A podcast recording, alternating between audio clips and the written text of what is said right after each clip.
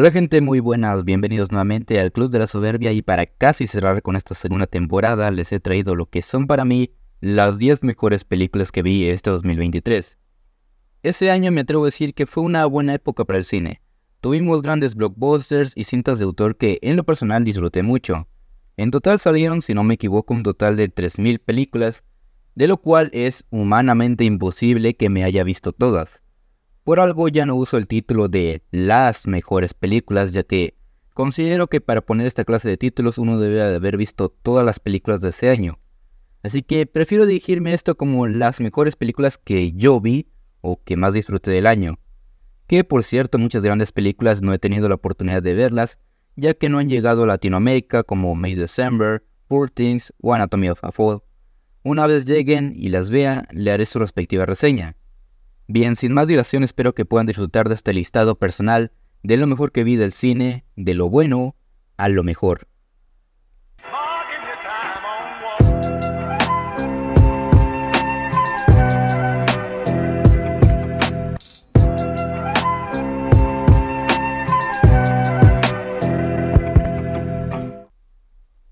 Bien, antes de comenzar con el verdadero listado, quisiera darles mis menciones honoríficas de películas que no entraron en este top, pero que sepan que las disfruté bastante. En mi primera mención honorífica voy a meter a la cuarta entrega de John Wick. Si bien no le di una nota alta, considero que es una de las mejores películas, incluso sagas de acción de todos los tiempos, y lo que se hizo con esta nueva entrega fue algo brutal. Es una pena que no todo haya concluido aquí que se realizara una quinta película, pero solo espero que no sea algo decepcionante y sea algo más prometedor y propositivo. En mi segunda mención puse la cinta animada de las Tortugas Ninja, ya que si bien la historia es muy simple, me la pasé muy bien de inicio a fin, que incluso creo que es la mejor película que ha salido de estos hermanos mutantes. En mi tercera mención quiero meter otra cinta animada, y sé que puede parecer una sorpresa que no esté en la lista oficial, y me estoy arriesgando a perder una amistad por esto, pero en lo personal, Spider-Man Across the Spider-Verse es una gran cinta, me sigue pareciendo espectacular, solo que volviéndola a ver sí me llegó a perder un poquito el ritmo, sobre todo al inicio, y que sinceramente Miguel Ojara debió haber sido el antagonista principal y no Javier Ibarreche. Pero sigo creyendo que es una gran historia y que ha logrado revolucionar el mundo de la animación una vez más. Y por último y no menos importante haré un poco de trampa, pero amerita que le haga una mención ya que es una cinta del 2022, pero se estrenó en Latinoamérica en 2023, y más que ser una mención honorífica, quisiera que sea una disculpa personal a la cinta, ya que cuando le hice su reseña no la valoré como realmente se merecía, y en ese caso estoy hablando de la cinta Babylon. De verdad, volviéndola a ver, no me creo que le haya puesto esa calificación en mi reseña, porque fue espectacular el volverla a ver y fácilmente se pudo haber convertido en una de las tres mejores películas del año. Vi muchos detalles que la primera vez no noté, pero volviéndola a ver se me hace mágica y conmovedora. Así que una disculpa de tu corazón para esta cinta. Bien, ya habiendo dicho todas mis menciones honoríficas, comencemos ahora sí con lo mejor de lo mejor que logré ver este 2023. Verán, estoy tan sorprendido que mi décimo puesto sea una cinta que muchos otros la han colocado dentro del podium, hay algunos que incluso la pusieron como la mejor película del año. Yo no opino lo mismo, y eso que tenía todas las intenciones de verla y que me gustara, y que al igual que los demás fuera de mis favoritas, pero que sepan que Killers of the Flower Moon está muy pero muy lejos de ser una mala película. A sus 81 años, Martin Scorsese logró darnos una película tan buena que retrata la maldad humana y que tan lejos es capaz de llegar por avaricia. Las actuaciones son muy buenas, sobre todo la de Robert De Niro, y la historia es muy impactante, y a pesar de durar 3 horas y media, yo no llegué a sentir esta película pesada. Sí se sienten al final, pero las disfruté muy bien.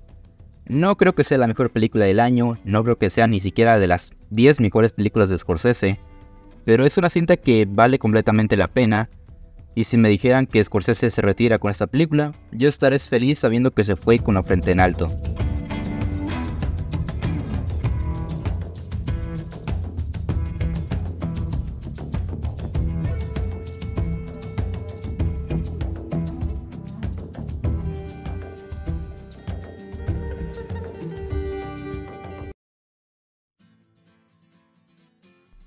Y hablando de Scorsese y de sus películas favoritas de la vida, Guardianes de la Galaxia Volumen 3 es mi puesto número 9. Jamás pensé en poner una cinta del MCU en un listado así, más en estos tiempos, pero la tercera entrega de esta familia dio un cierre perfecto a la historia de este grupo de héroes, y solo tengo buenos recuerdos de haberla ido a ver. Es una aventura mucho más pequeña en escala, más personal pero mucho más coherente y emotiva, porque se centra solamente en crear una historia y que signifique algo. Adoro a todos estos personajes porque la película te hace sentir que formas parte de este viaje que comenzaste con ellos desde hace más de 9 años. Las escenas de acción son de las mejores del universo y traen un villano que hace que le tengas desprecio, más si eres un amante de los animales. Que me sigue sorprendiendo que me haya sentido mal por las criaturas que están hechas con CGI y otros personajes, em, vaya, reales en otras películas del MCU. En un año donde Ant-Man and the Wasp Quantumania entró dentro de lo peor, Guardianes de la Galaxia Volumen 3 se retira como lo mejor que vi este año.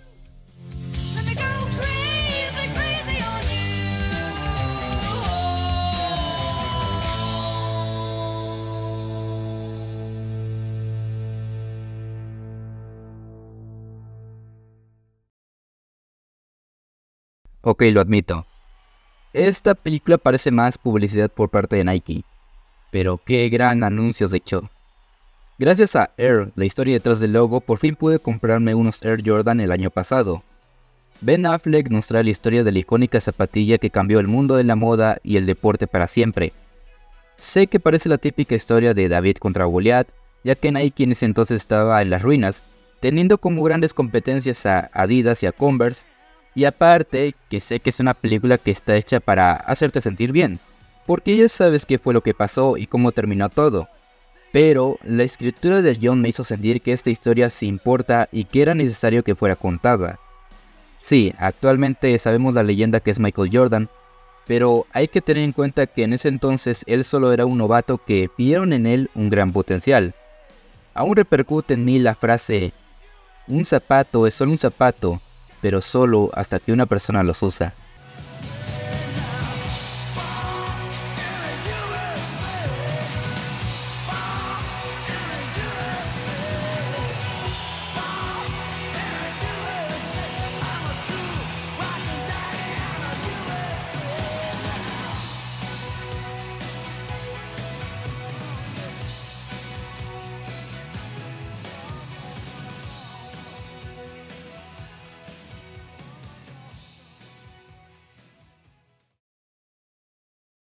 El año pasado tuvimos la historia del icónico músico y apodado el rey del rock, Elvis. Pero este año tuvimos la otra cara de la moneda desde la perspectiva de su esposa, Priscilla Presley. La cinta Priscilla, dirigida por la aclamada directora Sofía Coppola, nos retrata una magnífica historia de una niña que fue perdiendo su identidad al estar al lado y ser comparada por alguien que era tan famoso como Dios.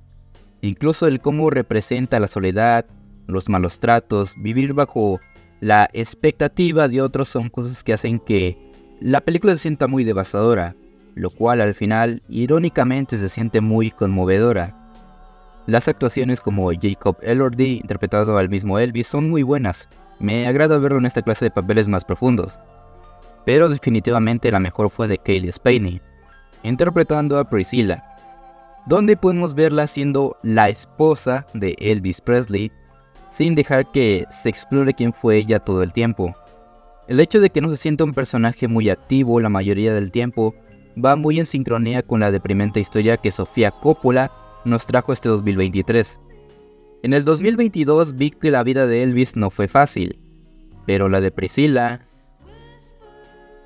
Wow, no tengo palabras de decir lo hermosa que es esta película.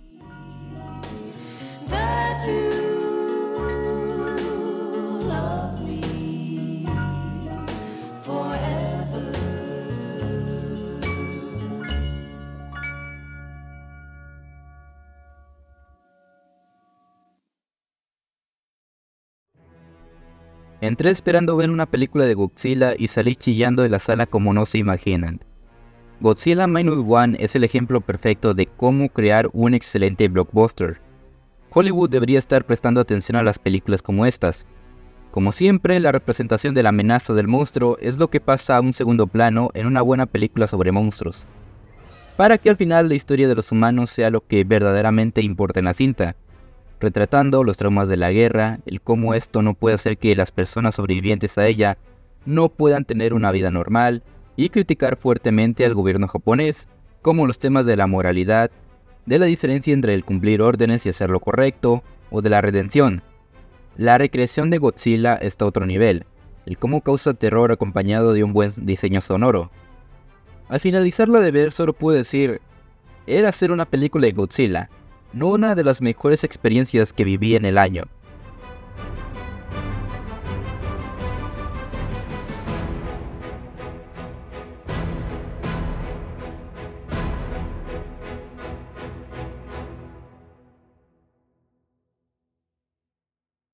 Agradezco que pude verla meramente se estrenó Netflix antes de hacer este top. La Sociedad de la Nieve es una película que terminé pasándola mal, pero neta, muy pero muy mal. No recomiendo verla para dominguear. Como muchos ya sabrán, es una historia basada en hechos reales sobre los sobrevivientes de un accidente aéreo que terminó estrellándose en los Andes. Les recordará la película Viven, dirigida por Frank Marshall y protagonizada por Ethan Hawke. Pero en esta nueva historia pueden sentirlo cruel, pero al mismo momento lo bello que era el lugar, donde todos deberán de enfrentar a la naturaleza y sobre todo a principios morales, religiosos y éticos. Los que ya se vieron la película o la de Viven, ya saben qué pedo. Pero es increíble que a pesar de no ser tan gráfica, se siente muy cruda. La fotografía me encantó. Me hizo, como lo dije al inicio, apreciar lo bello que era el lugar, pero ser consciente que nadie estaba hecho para sobrevivir en este caso. El aspecto sonoro también fue muy pero muy bueno, pero lo que más me encantó fueron las conexiones humanas en toda la película. Esta es una historia que estoy seguro que persistirá a través de los años.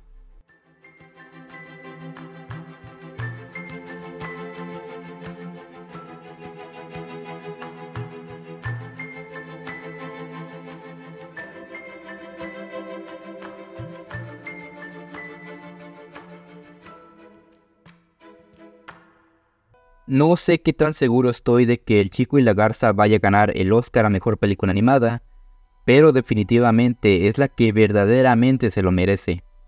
Por cierto, ¿sabían que en Japón no se había estrenado ningún tráiler sobre la película? De hecho, no se había sacado nada, solamente se publicó un póster con el título de la cinta, el director y el estudio que estaba a cargo. Y ya con eso la película la destrozó, porque con solo saber quiénes estaban involucrados, ya fue suficiente para saber que tenía el sello de calidad. Del estudio Ghibli, que nos ha traído muchas de las mejores películas animadas de la historia, y dirigido por el maestro Hayao Miyazaki, no tienen idea sobre lo fascinante que terminó siendo esta historia. Es muy abstracta, no les voy a negar, pero creo que es el punto de hacerlo, ya que sentí que Hayao Miyazaki me quiso contar una historia donde solamente podría ser por medio de la animación, pero vaya que todo lo que me quiso contar y transmitir fue muy conmovedor. El hecho de conservar los recuerdos y replantearse la existencia de la vida misma me terminó destrozando por completo, porque logré asimilarla perfectamente a pesar de ser muy compleja en muchos sentidos. Posiblemente estemos viendo una de las últimas películas de Miyazaki, pero espero aún que puedan traernos grandes historias como estas pero nada comparable con la historia de alguien que estuvo trabajando 25.000 fotogramas en una película de animación.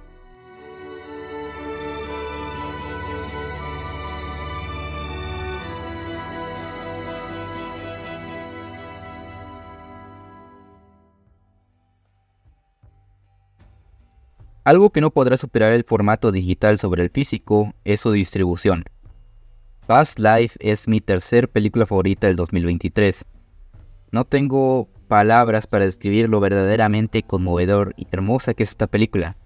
Una historia sobre el amor y las conexiones, como el hilo rojo que se puede decir, donde yo sé que muchos de nosotros nos llegaremos a identificar. Es como la típica pregunta que haces cuando reconectamos con un viejo amor. El qué hubiera pasado si termináramos juntos. A lo mejor en otra vida, quizás hubiéramos sido felices. Quizás en esta no, pero... Vaya, no sé.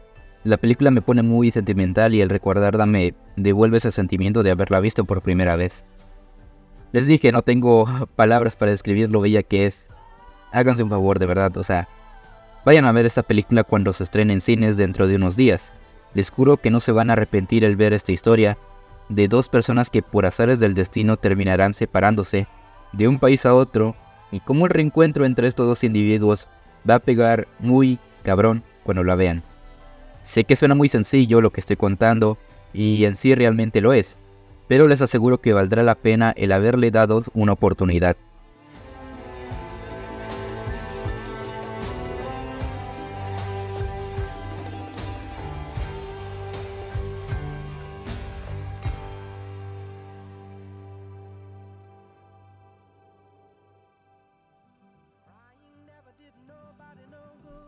Creo que lo que verdaderamente me provocó que me enamorara completamente de esta cinta fue que la vi en épocas navideñas.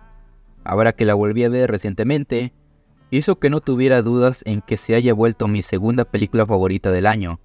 Uno de los mejores clásicos más instantáneos para mí en épocas decembrinas y posiblemente una de mis favoritas en un futuro no muy lejano. The Holdovers es una película maravillosa que pude disfrutarla antes de realizar este top. De verdad que son muy pocas las películas que realmente me hacen llorar y reír al mismo tiempo. Como sinopsis tenemos la historia de un estudiante que es obligado a pasar las vacaciones en un internado donde deberá de convivir con un profesor donde sostienen una muy mala relación y con el paso de la historia se darán cuenta que tienen mucho más en común de lo que creen. La cinta me impactó de tal forma que incluso me hace ver las fiestas de Navidad de otra forma, por ejemplo, ¿qué pasa con aquellas personas que no tienen literalmente a nadie con quien pasar la Navidad? O también que a veces no nos damos cuenta de las similitudes que tenemos con otras personas a través de nuestros defectos. Y ya sé que estoy repitiendo mucho esta palabra en este listado, pero es la constante que hace que estén aquí en primer lugar. Son las conexiones. Son algo muy importante en la película.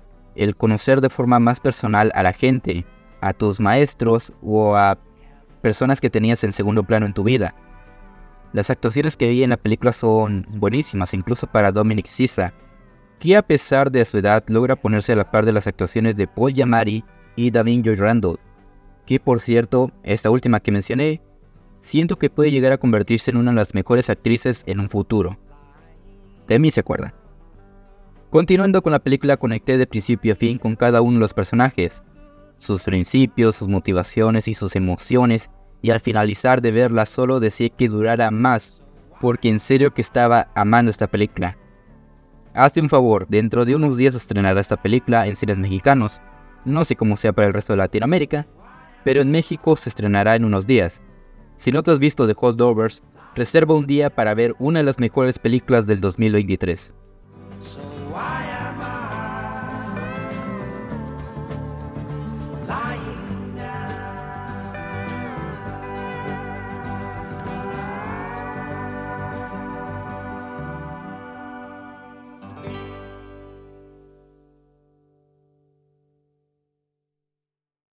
Y por fin llegamos a la que yo considero la mejor película del 2023. He esperado verdaderamente este momento, ya que desde que la vi, supe desde el primer momento que esta sería lo mejor de todo el 2023. El ir a ver esto a la sala del cine me transportó a una experiencia audiovisual que jamás he sentido en mucho tiempo en una sala de cines. Con una gran maestría y técnica audiovisual perfecta y con un mensaje poderosísimo lo mejor del 2023 es ni más ni menos que la cinta del Eras Tour de Taylor Swift, una película donde se explore las mayores experiencias de uno de los tours más exitosos de todo el mundo, donde se resalta la feminidad, y el haber transformado esta película en un momento interactivo donde los fanáticos podrán cantar, bailar y partirle su madre a los Kanji Lovers y vitorear tan fuerte que no se sepan si los gritos son de la película o de la audiencia. Por esto y por miles de razones más, el Eras Tour de Taylor Swift es la mejor película de todo el 2023.